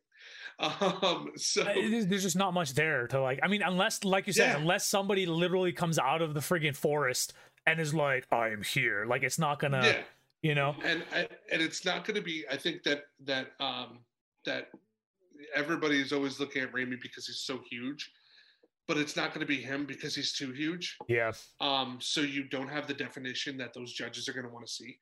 Um, believe me, you have a lot more definition than I have on my body, but there's just not going to be there. There's not going to be anywhere there. If Phil comes in in shape, even if he has a bubble gut, like everybody always gets pissed off about, Yeah. and they're like, "Look at that!" I'm like, saying that from your couch with some Doritos, my friend Yeah. like Yeah. it, it, even if it happens I, I think he walks away with it and my fascination with it is um these guys what they're doing is one otherworldly. Two um i really hope at some point i'm able to get more involved with that in terms of shaping how that looks in a digital world. Mm. um, one in a safe way um, because some of the biggest influencers in that in the fitness they're dead um, or they're just not necessarily promoting healthy products Right. because Big it's time. their products you know there's you know how fast and loose we get with supplements in this country is not necessarily a good thing and um, But everyone I think- relies on them too. That's the issue Exactly. too, right? And like, exactly and that was a big part of why I wanted to start this too. Is like when I started, right? I was uh, so I wanted to play lacrosse in college, and I didn't know how to train, right? So I started off with P90X, right? And I lost like 100 pounds my sophomore year into my junior year of high school, right? I was like Nice. like almost 300 pounds. I got down to like two something, right? Um and like I was looking at social media, and social media was only like, oh, do 15, 12, 10, 8, 6, 5s, like just like bodybuilding style volume, go, go, go, go, go, Yeah. right? And for sports Chicken performance, you don't do that, right? You don't do Yeah. that for sports performance. Like you don't look, you don't give a fuck how you look. It's how you perform, right? So it's very like eh, like something I try to say to people is like we're trying to find the maximal, the maximal give back for the minimal amount of work, right? Mm-hmm. So, and and you just like I was sprinting one day, tore my hamstring. Right there goes that D1 scholarship I had. There goes all the D2s that were looking at me. There's the D3, right? So then I'm like, okay, well, I'm doing something wrong. Let me go to school. Went to school for physics. And then I started working with the strength and conditioning department because they had just kind of started with with uh, like basketball because we just went D one, mm-hmm. and so bang, and that's where it started, right? But like this is like the things I learned from that and the misinformation I had caused me to have issues. And now people are like, oh, my joints hurt. Let me go have some omega 3s. And it's like, okay, well, why don't you look at like, are you sitting all day? Do, can you actually do a body weight squat without your ankles tracking in and like your knees doing weird shit? Like, all of that matters. And like, giving something small to give back. And like, we saw what you were saying with like the growth of it, right? Like, they didn't do a good job of marketing whatever, right? But yeah. like, weightlifting, the sport that I do, if it wasn't for CrossFit, it would be still small and unheard of. But now CrossFit yeah. made weightlifting massive, and now we have like the AO series is start is slowly becoming one of the biggest competitions in the world, right? Like mm-hmm. all of these things, we have people coming from other countries to come and try to join in and like do the. It's just crazy. Like what's one small thing that was like we're gonna do this and we're gonna do it as well as we can, yeah. promotes it you know like it's such a weird like and making sure that it's like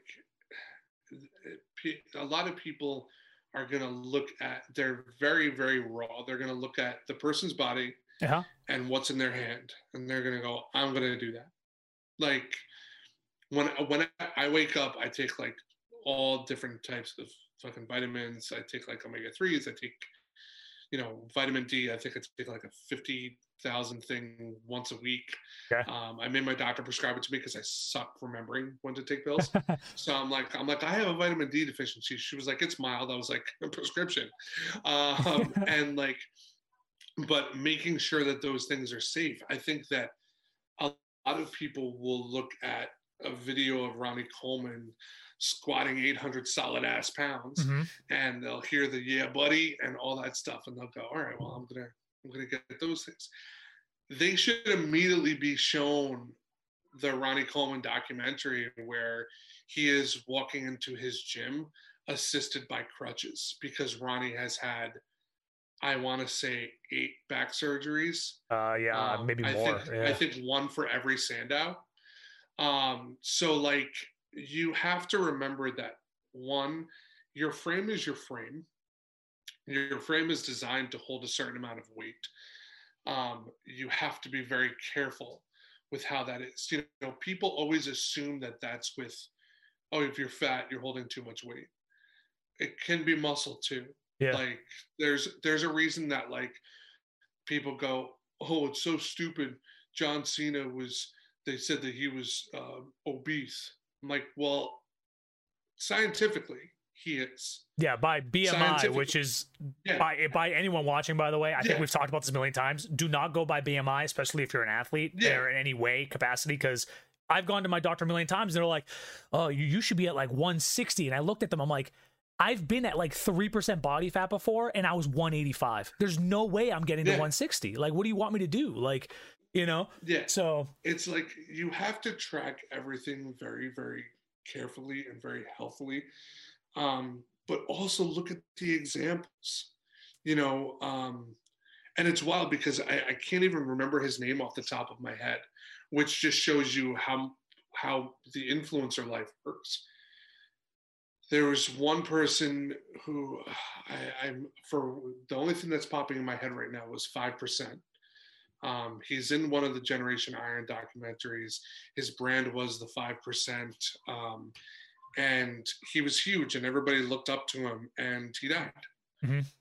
he's like i knew i know what i'm doing and i'm doing it um, let me see if i could pull his name the five five percent nation what the hell's his name um, five percenter five percenter five percenter who's that guy five percenter guy let me google it like that Okay, that's definitely not what I'm looking for.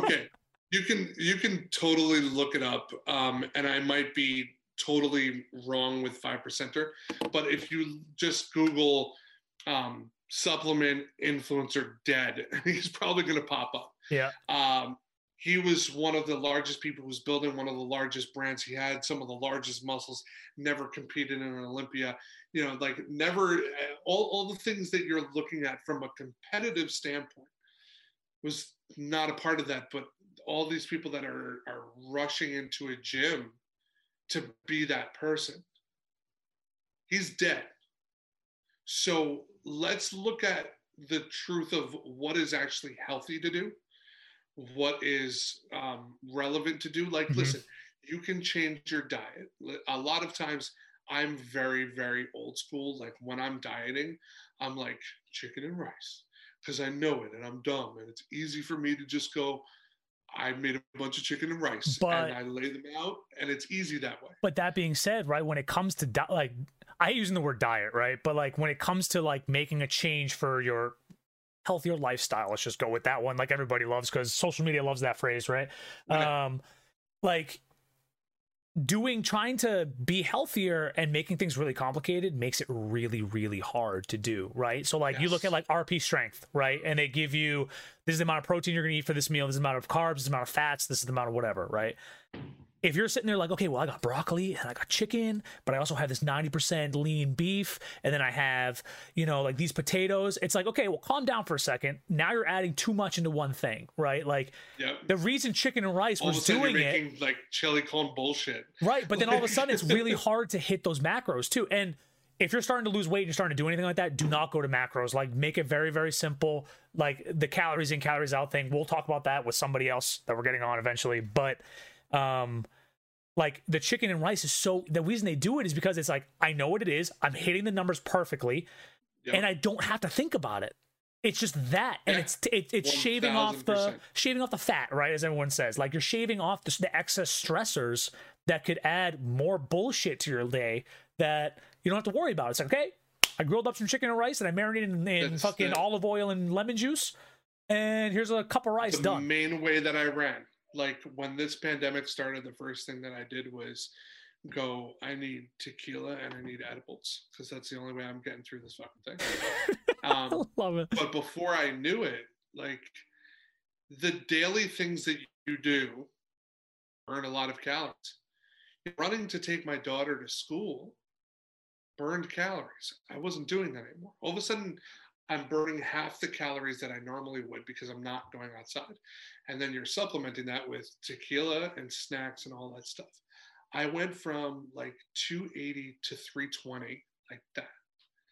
And then when I was like, finally, I was like, wow, that staircase was really difficult. I was like, okay, this shit's got to stop. Mm-hmm.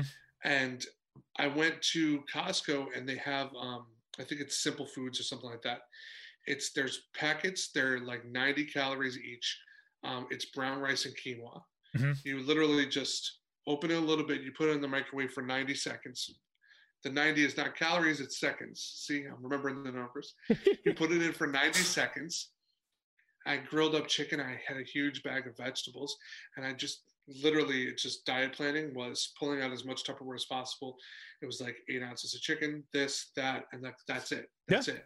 And then in the morning, it's like you're gonna do egg whites, some spinach, and just chill. And you're gonna do coffee and water only. And I went from the 320 back to the 280 in like a month because I started walking more. I started doing all these things. But you cut out the bullshit. Yeah. So if if it's simpler for you, like I would always tell people, just do the most simple thing possible. Like my goal overall is to get to 189 and 189 seems like the weirdest fucking number in the world but that's what i was when i wrestled freshman year in high school. Okay. So i very simply i'm like chicken rice workout 189 der i'm done. Um, and i got a peloton. So okay yeah but, well that's but the wild thing is getting the Peloton, you get the Peloton and you're reading through the thing. And I looked at it and I was like, oh, you're too fat to get on the Peloton. I had to diet to be able to get to Peloton weight. So it's like they, they have like the, the max capacity load. Yeah, like, yeah, yeah. and you're looking in a mirror and you're like, you fat bitch. Like, come on. Uh, so like all those things, like I've yo-yoed with weight so much mm-hmm. that I constantly the way for me to do to do it simple because it's I know that it's healthy. I don't have to think too much and I can eat whatever the hell I want. Whereas like my wife has like the the heart problem. her diet is very specific. Yeah. Where it's like ounces and macros and all those things. And I can't wrap my head around it because she's like, you know, you need to put like um, half a cup of egg whites and like this. And I'm like, what, why can't, can I just make you eggs? Yeah. like, you know what I mean? I just scramble up two eggs? Yeah. Um, but that, that's the wild thing of where kind of the, the area that I exist. Mhm. Um, so, and then you have kids that puts on weight immediately because all of a sudden you're like the crust of the peanut butter and jelly, like that's, that's lunch, bro. Yeah. Like, you're like, I don't want to waste that. Yeah. And like you become the garbage disposal for your children. So weighing all those things is the same. And then, you know, like I said, I look at guys like Ronnie Coleman and that as like this this mecca of crazy body where I don't want to be that big, but I would love to have that definition. Mhm. You know, so how do I get there? And what resources do I have? Right. Right. And that's why I when I, when I go to a gym, it's very very simple. It's you know you're doing lat pull downs, you're doing this, you're doing that. Like, But that's- I run with machines. That's what I'm you like, should be doing, though. Like, Yeah, I mean, maybe not the machine things. This is this is the sports. The, this is like the strength and conditioning sports side of me Yeah. being like the machines are good for one thing, but like, but again, like general fitness. And I want to have this conversation with somebody. I want to get somebody that's like top tier personal trainer, right? Because the difference between like fitness, training, competitive, general fitness, like I think all of those are very, very different in my personal opinion. Oh yeah, um because i mean like you said like you look at the competitive side of stuff and you look at like okay he was a police officer and he's winning olympias like that combination is absurd. And the amount of work it's put in for that imagine is that guy completely walking different. up to your house. yeah. Like, Imagine getting arrested by that guy. and Ronnie Coleman shows up. excuse me. Like, like Jesus, like here's my money. Like I- nobody's resisting. no not at all. And if you are you're done you know? that's that's a thing like i would sometimes get into all right i'm not going to use machines i'm going to go for dumbbells. The last time i did it i don't know why i did this stupidest fucking thing i've ever done in my life. Incline bench and i just go all right and i just lay down with 200 pound dumbbells. I'm like i'm going to do presses. I don't know why i did this. Not my capacity at all. I don't know what the fuck's happening.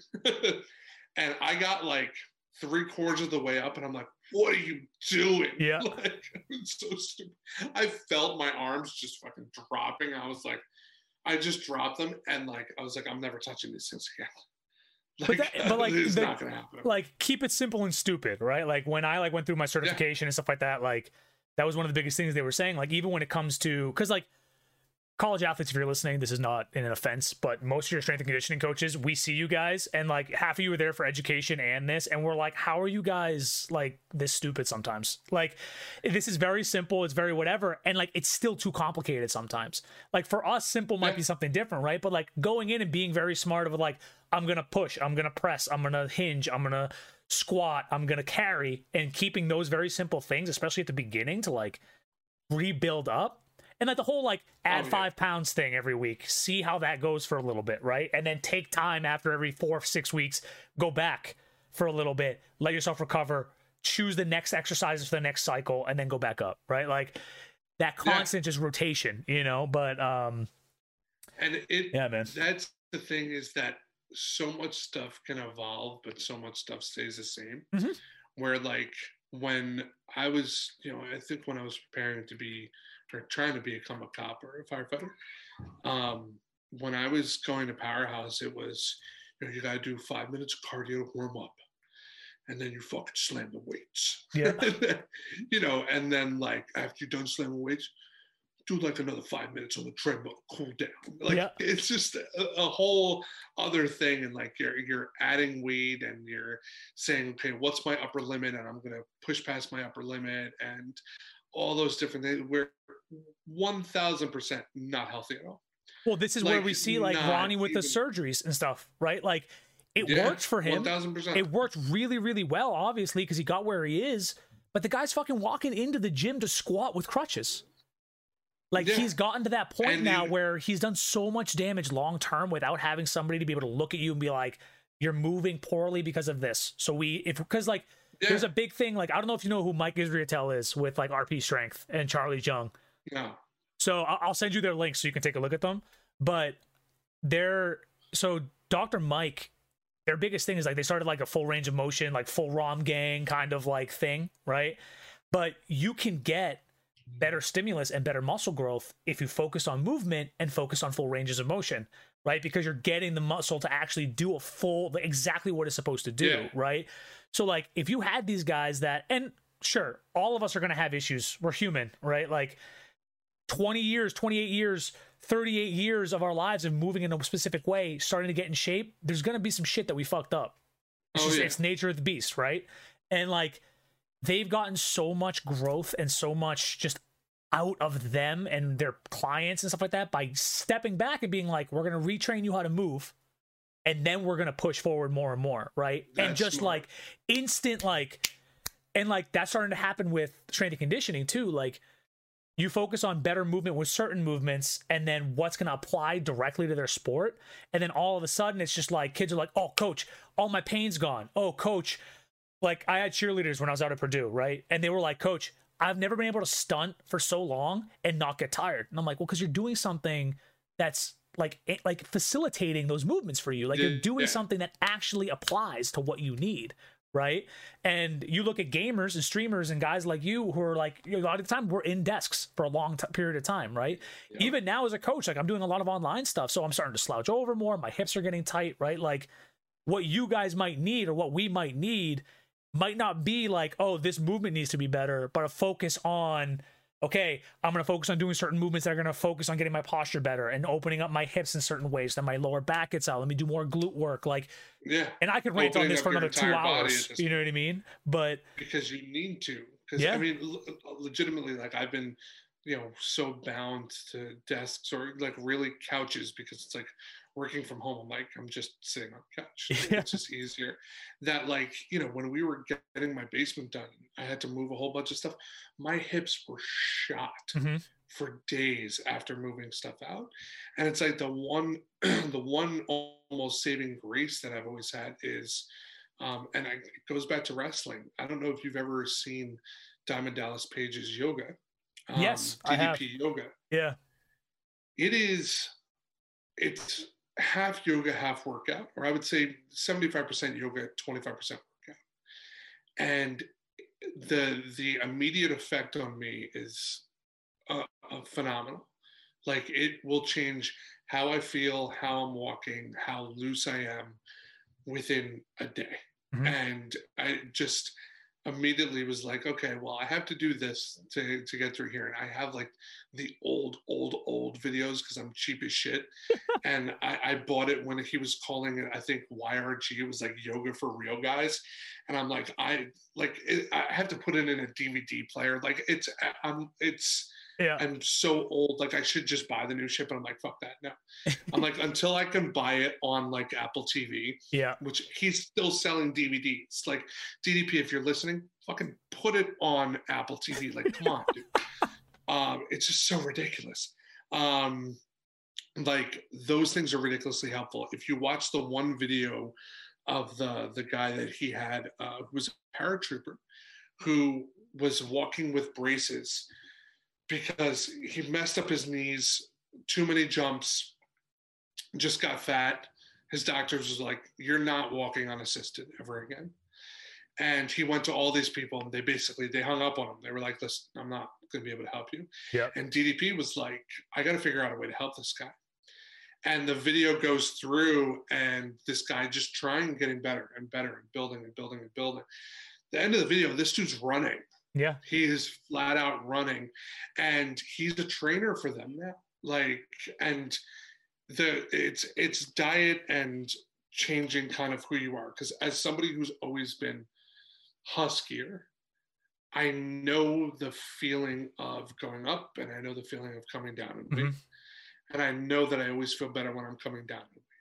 Like last night, I know that I had a little bit too much candy, and today I feel like fucking garbage. Mhm. Like you know, so so part of that's balance too, right? Like yeah, being able to be like, you know what, like eating really well like 85% of the time let's just say even 75% of the time right eating as healthy as you can and then being like oh i want to i want fucking five guys today and ordering five like that's okay yeah. and being okay with that is big we're into the weeby gamey stuff now okay like obviously you've been in this career forever right like favorite yeah. game least favorite game are you into anime like all of these things get at it favorite game um campaign the original Modern Warfare. Okay. Multiplayer Modern Warfare 2. Yeah, okay. I understand, um, understand that. The most emotional moment I've had in a game, Gears 2. Um, and spoiler, I mean, it's been out for a fucking decade. if you have a problem with it, fuck off. Um, but when Dom finds his wife mm. and he immediately sees Maria for the beautiful woman that she is, and it, you know, then it flashes to that reality of her being a fucking zombie um, and him having to off her. I literally, I was playing the entire night. I was playing with a friend of mine. Uh, we were co-oping the campaign, and it was probably like five or six in the morning when we got to that. And I was like, "Bro, I need to take a walk." Um, yeah, still affects yeah. me to this day. And then we joked about it afterward because you hear like the the Boltok go off, and then um, I was like, it should have been a different weapon. Like he should have used like the torque bow. Like you hear it just cranking up, and then uh-huh. just offs his and Marcus turns around like, "What the fuck? Why'd you use that?" Um, but yeah, that was uh, the the main ones. Uh, currently, it's I mainly play Warzone.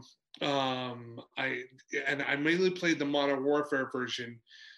The Black Ops version, there's just little tweaks that I like Modern Warfare more. Okay, um, interesting. The, pacing, the speed, the guns, I like it a little bit more. Um, anime, never got into it. Okay. Uh, never kind of like everybody was like Pokemon. I was like, I don't trust that thing. Uh, so, I mean, my main vices have been kind of shooters, cover based shooters. Um, and then pro wrestling has been kind of uh, the, the big thing that I've held on to since I was a kid. Um, yeah. And still watch it. It sucks without crowds. It's fucking hard to yeah. watch without crowds. Um, but you know, so much so that I always wanted to try and get a job with WWE. I did oh. interview there. Um, and being in their lobby, sitting in front of a statue of Andre the Giant, is just very, very intimidating. I'm sure, yeah. Uh, and you look across, and I think there was a statue of Warrior, and then also a statue of Roddy Piper. Um, and I think now there's one of Flair, but um, the building I always, when I used to go to my cousins when I was a kid, we would have to drive past the building. I'd be like, Hulk Hogan lives there. Uh, so yeah, I mean, those have been like the main things. And then I'm a huge movie dude. Okay. Um, you know, it's kind of obscene. I think on iTunes, I own like 400 movies. Hell yeah. Okay. Uh, and because they always have those 4.99 deals, and I'm mm. like, I'll watch it two times. Um, so uh, the Ocean's Eleven movies are probably the the best ones that I've liked. Yeah. Um, and then uh, I'll get into kind of documentaries, go down different rabbit holes. Um, also comedians, um, stand up comedy. Um, Tom Segura, Bert Kreischer, Dave Chappelle, um, Joe Rogan. Those dudes are yeah, absolutely yeah. hilarious. Yeah. Um, I just finished watching on Showtime. They had a documentary about the comedy store in okay. Hollywood. Um, and just, I mean, the onset of that, like, that is the mecca of places where it's like you had everybody from Richard Pryor and Robin Williams going through there, Chappelle, Chris Rock, yep. this, that. I was really happy because last year I went to the Game Awards in LA and I was so happy that I was able to go to the comedy store before all of this happened. Yeah, yeah, yeah. Um, and having that one night where, you know, going there and the lineup was like Ian Edwards, Marc Maron, Joe Rogan, uh, Steve Byrne, wow. Argus Hamilton. And like you paid 10 bucks to get in and you got to buy two drinks. So you spend 30 bucks, yeah. but you'd spend 300 on tickets just to see those guys. Um, and just that vibe that the, the main room at the comedy store insane. So, I mean, those are pretty much my vices. And then, you know, when Olympia rolls around, like I'll keep up with the bodybuilding world, but now as we get into Olympia week, seeing all the news, it's it sucks because there's just not a lot Yeah. of reporting on it, and it's just it's like you want it to be something that it's not. It- Right, it's, right. So weird. So Yeah. lots of fun. Oh man, cool. So, I mean, time time to plug your name, where people can find you, if anyone, you know, Yeah. stuff like that. So, um, it's it's at Dan Hevia on Twitter. Don't be offended. i use a lot of memes and bad words. Um, I also have Instagram at Dan Hevia. I tried to I lock all of these things, like all of these names down, um, because Instagram. There's another Dan Hevia in San Francisco, um, and he had the name for a while, and then he deleted his Instagram, and now I own it, bitch. there it is. Um, so um, yeah, so those are the the main ones, and then obviously uh, at PowerSpike is the company. Mhm. Um, if you're ever streaming, sign up. You could sign up with zero viewers, and as you grow, we'll try to help you along as well. So that's uh, those are the big parts of stuff. cool, cool, cool, cool. Well. We didn't. We didn't. I mean, we're gonna have to get you back on. There's so much to talk about. This went forever, you know. So we'll. Uh, thousand percent. Whenever you want, I'll be there. hell yeah! All right, I got some other ideas for you too. So we'll we'll we'll maybe get you into anime a little bit Yeah. with something for you. We'll figure Look it at, out. oh shit. If you have me in, in like a Crunchyroll hole, we're gonna have a problem. Don't worry. Oh, don't worry. I got I got a plan for you. I already know exactly what I'm going to show you. I already have it. So I'm Everybody- looking forward to it. yeah, I appreciate you, Dan. Thank you so much for coming on, my man. Appreciate you. Thanks, man. All right, Good we'll have to rip some. to and to Likewise, yeah, for sure. We'll rip some Warzone soon, huh? Yeah, I, right. I mean, I think I, I don't know what the hell my name is on Activision. It's Hevia with a bunch of numbers, All right, we'll figure it out. but out. I, maybe I'll pin it to my Twitter. There we go. There you go. All right, man. All right, man. Appreciate Good you so much. to Yeah, we'll talk soon. All right, be safe. Bye.